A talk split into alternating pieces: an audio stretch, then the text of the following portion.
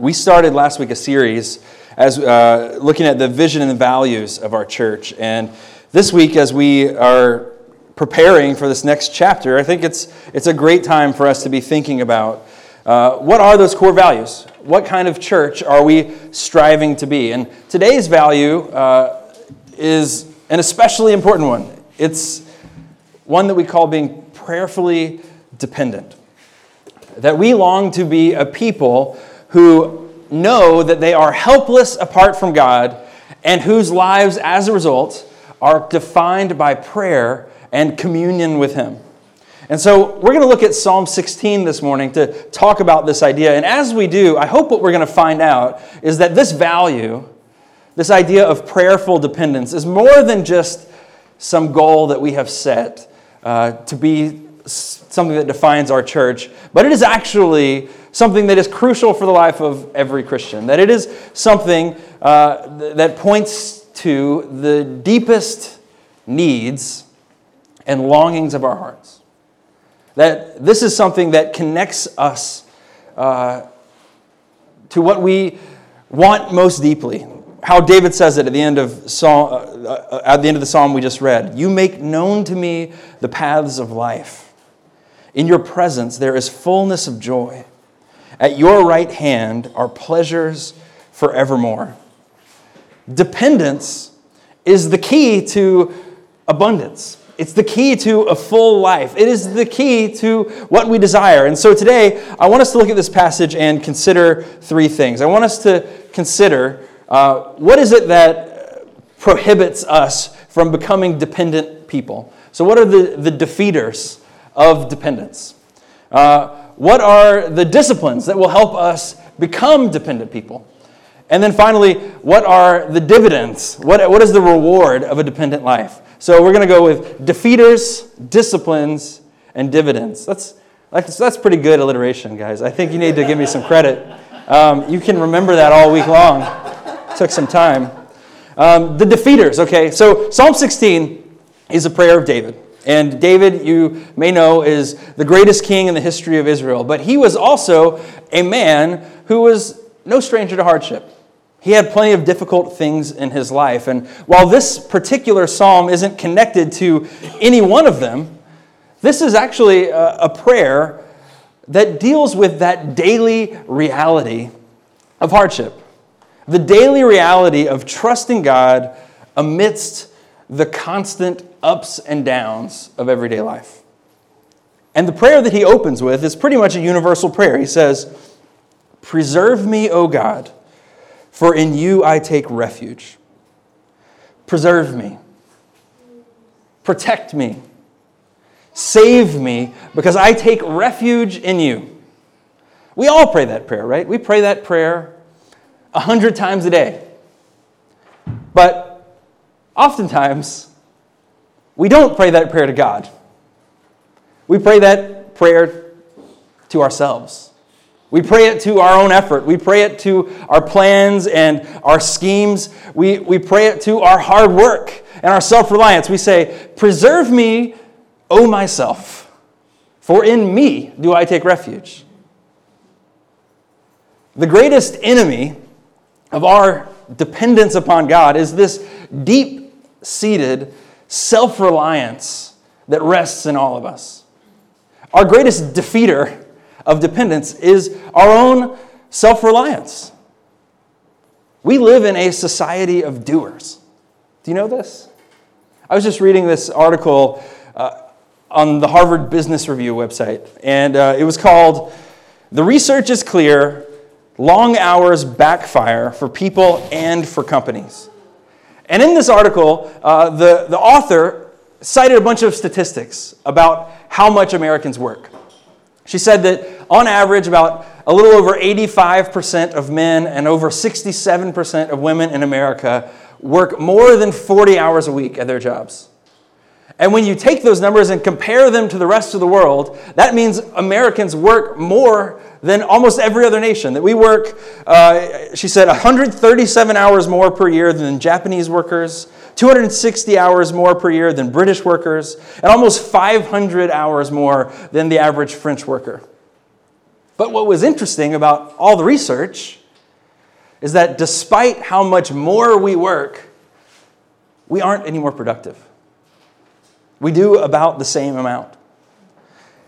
She said, a large body of evidence, and she cites all these different studies, but she said there is a large body of evidence that proves that working harder, that overwork, doesn't make us any more productive, but in fact, more rest, regular breaks, tends to make people more productive.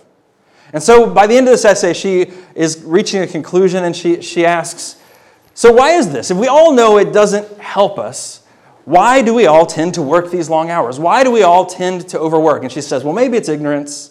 Maybe some people haven't heard these facts before, but she says, perhaps it's something stronger. That's her conclusion. Perhaps it's something stronger. And I really agree with that. Because this reality goes far beyond just our work hours, right? A lot of us don't have those kind of nine to five jobs they're describing in the Harvard Business Review. But even if we don't, I think we can all understand this instinct we can see this principle working in our lives this belief that if we want something done, then we're the ones that have to make it happen. That the solution to our problems is to take matters into our own hands, to grind it out, to, to put in a few more hours, to strain and stress until it just happens. And that self reliance isn't true of you and I as individuals only. We do this uh, as a church as well. Right? We have a big move coming up. Now, maybe not on paper, right? Maybe on paper, going from Eggleston Square to Dudley Square doesn't seem like a big deal. Maybe if you told your friends that don't live in the city that we're moving a mile down the road, they would say, So what? But we know the truth, right? This is a big move. It's a big deal. This, this kind of move could very easily destroy the church that we have. Or, if done well, it could be the beginning of a new season of fruitfulness and vitality for our church. It could be a great thing. Well, our tendency as a church to know that's coming up, our tendency is to say, well, then we better start working. It's time to get doing. Let's put in the extra hours. Let's read the books. Let's do the research. Let's find all the strategies. Let's come up with a good game plan to ensure our success whether it's, it's corporately or individually, when we come to these points where we have uncertainty in our future, then our tendency is to work hard. Our tendency is to, to bear down and ensure that we're going to get the outcome we want. But David, here in this psalm, takes a very different approach. He says, Preserve me, O God, for in you I take refuge. He declares from the outset that his refuge is in the Lord. Now, we got a lot of Christians here in this room. I'm sure a lot of you would say that as well. You would also say that God is your refuge. But I think if you were to be honest, if we were to be honest and look at the ways that we actually live our lives, you wouldn't be able to tell.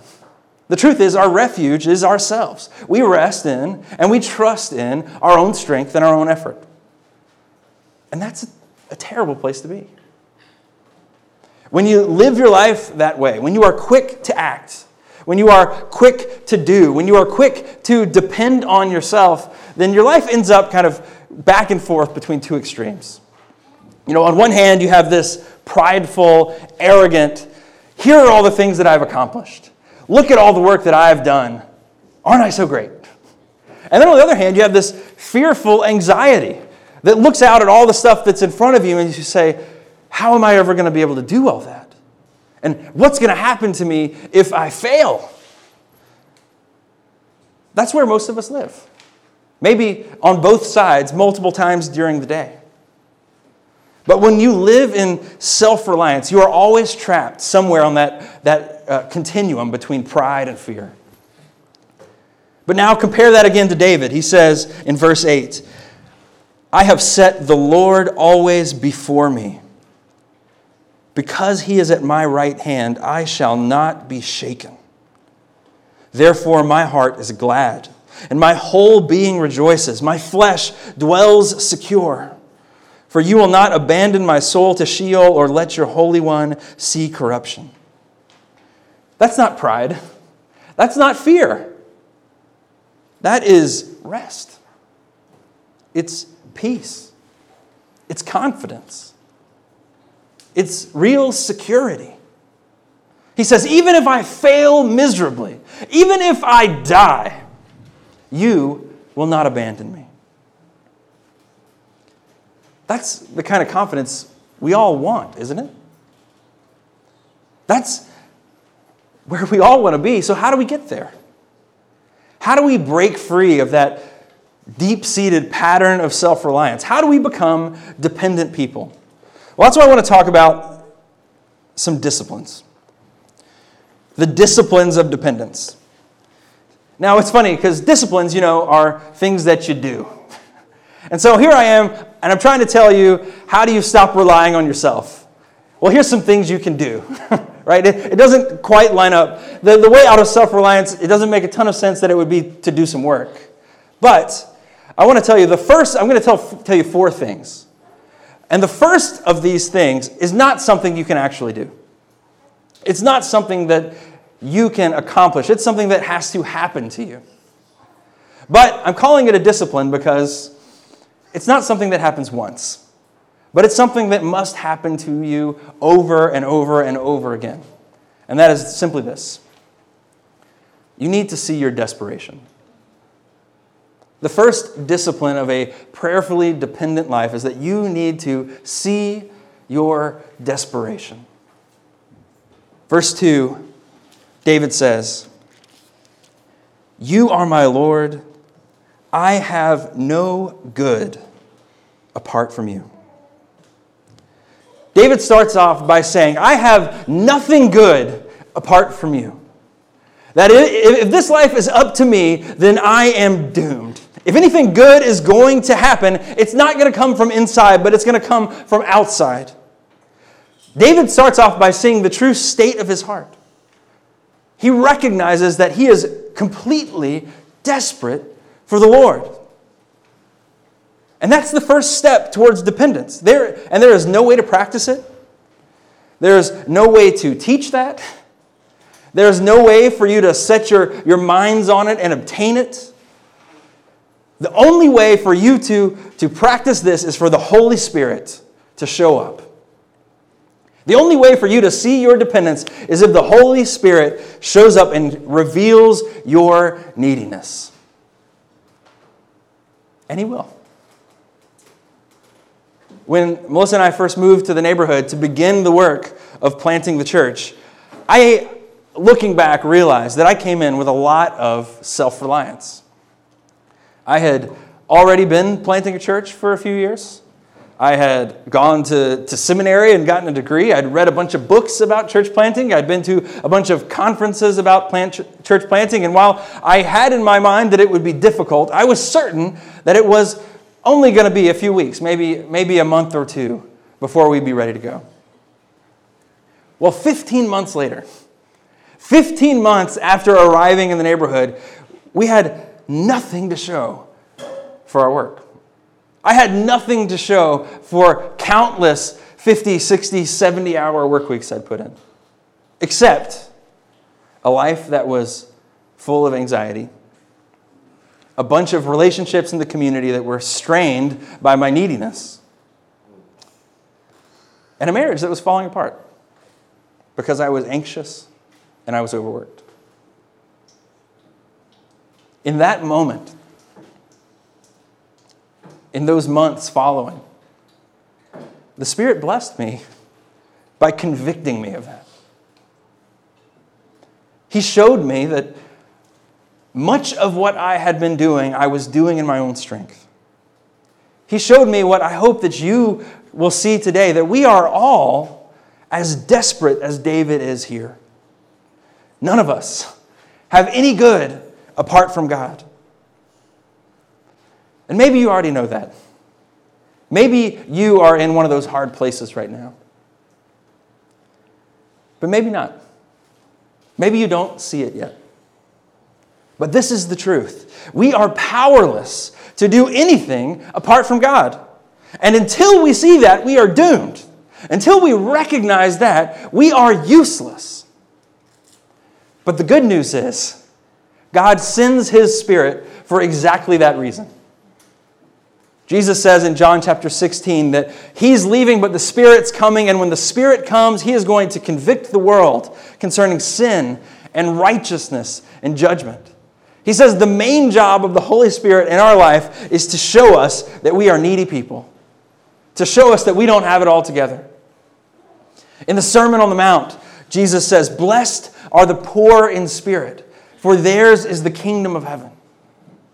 The hallmark of the people of God is that they can make this declaration that we are poor in spirit that we come to God empty handed, that we have nothing to offer, that there is nothing good in us.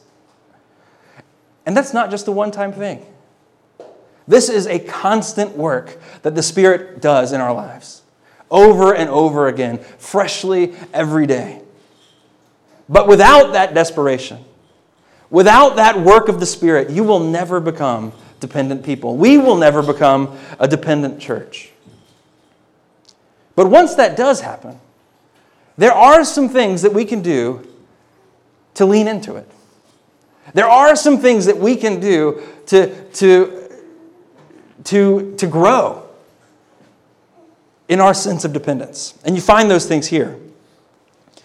They are fellowship, prayer, and Sabbath. Fellowship, prayer, and Sabbath. And verse 3, he says, As for the saints in the land, they are the excellent ones in whom is all my delight. David says that his delight is in the people of God.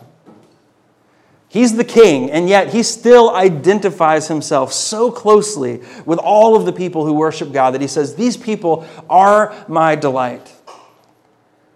And I think it's almost, maybe you have never thought about this before, but but if you want to become a dependent person, you should get around other dependent people. If you want to grow into a person who is prayerfully dependent on the Lord, then you should fellowship with people who depend on the Lord. When you fellowship with other believers, you start to learn more about the greatness of your God. Paul says the church is a body with many parts meaning that, that we are people who come with different skills, with different histories, with different experiences. And here in Boston, in this international city where people are coming from all over, that's even more the case. Each of us, we have, we have seen the Lord in ways that others haven't. And each of us comes in with bad habits. And so when we're here together worshiping, you might find that your bad tendencies, those places where you tend to trust in yourself, those places where you tend to be self reliant, you might see your brother and sister in Christ who actually knows how to trust the Lord. As we worship with one another, we learn how big of a Savior we actually have.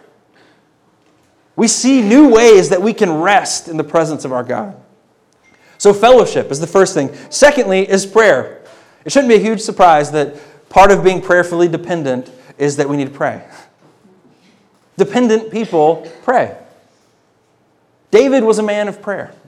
This whole psalm, it is a prayer. That's what the psalms are. This is one of dozens of psalms that we have from David where he is pouring out his heart before the God, pouring, pouring out his heart before God, his, his joys, his sorrows, his pain, his hardship. But preaching about prayer is hard. I've been preaching for a little while now. I've gotten to preach on prayer a couple times every year. I've read a bunch of books on prayer. But I've come to the conclusion that there are just no shortcuts. There's nothing that I can say to you right now that's going to teach you how to pray. There are, there's no shortcut to becoming a man of prayer. There's no shortcut to becoming a woman of prayer. In this world where our attention spans are, are ever eroding, right? Where we can't even watch a five minute YouTube video without hitting the screen a few times just to make sure it's not going to be too much longer. How are we going to learn to pray? We're not going to accidentally become people of prayer. We're not going to accidentally stumble into 30 minutes of prayer. But that doesn't change the fact that we have to pray. We have to try to pray. You've got to find a way to pray. You have to figure out something that's going to work. Whether it's setting an egg timer for five minutes or turning off your phone or going to bed early or waking up early, we have to pray. Because we cannot do this on our own. Do you realize? Apart from God, we are in a hopeless situation here. We are too weak. You are too weak. We have an enemy. We have an enemy who tempts us. Jesus says that Satan prowls around like a lion looking for someone to devour. He wants to sift you like wheat, he wants to blow you away. The people that you love, the people that surround us in the community, the people that we care about that don't know Jesus, the Bible says they're dead in their trespasses. They're dead. Are you going to bring dead people back to life? I don't think so. We have to find a way to pray because we are desperate. We are hopeless. We are helpless. And you know, maybe that's the secret. Maybe that is the secret that we need to see that more. When somebody is diagnosed with cancer, you don't have to tell them to pray. They do it on their own because they know the odds are against them. They know without help, they're doomed. Without help, the odds are against us here. Without hope, the odds are against us as we move into Dudley Square. But we have help. We have a Savior who is longing to answer our prayers. And so I want to say if you can't pray at all, if you just can't figure it out, if you can't get yourself together to pray for a minute, if you can only pray four words, what I want to encourage you to pray today is these four words Lord, make me desperate.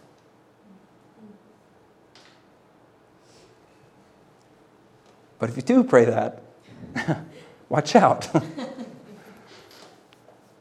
Fellowship, prayer, and finally, the other discipline is, is the Sabbath. People who truly depend on the Lord, they know how to rest. We're going to spend a whole week talking about the Sabbath soon, so I don't have much time to talk about it right now. But here I just want to mention this. The people of God are commanded to do all their work in six days and to take the first day of the week as a day of rest and worship. And that's not because God needs your time. In fact, it's the opposite. God doesn't need your time. It is a reminder to us of where we stand in this universe.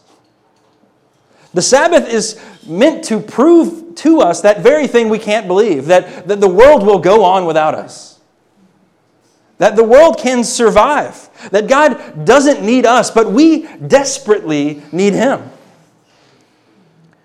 The Sabbath is a reminder that we need to rest in the presence of God a lot more than this world needs us to put in another workday.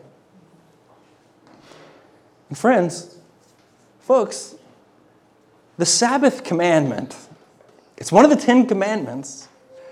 It is a gift to us. We live in a world where we struggle to thinking that we are too important to stop. We live in a world where we feel guilty for taking a nap. And here, God says, you have to take the whole day off. And not just one day a year, not one day a month, one day a week, 52 days a year. He says, I want you to take about seven weeks off every year. Just do nothing, just rest, just be in my presence. Let me do the heavy lifting. The Sabbath commandment is, Thou shalt take it easy once in a while. and yet, somehow, That thing we just desperately want someone to tell us that we can take a break, that we can rest. Somehow we have managed to take that commandment and turned it into a burden. It's amazing what sin can do, right?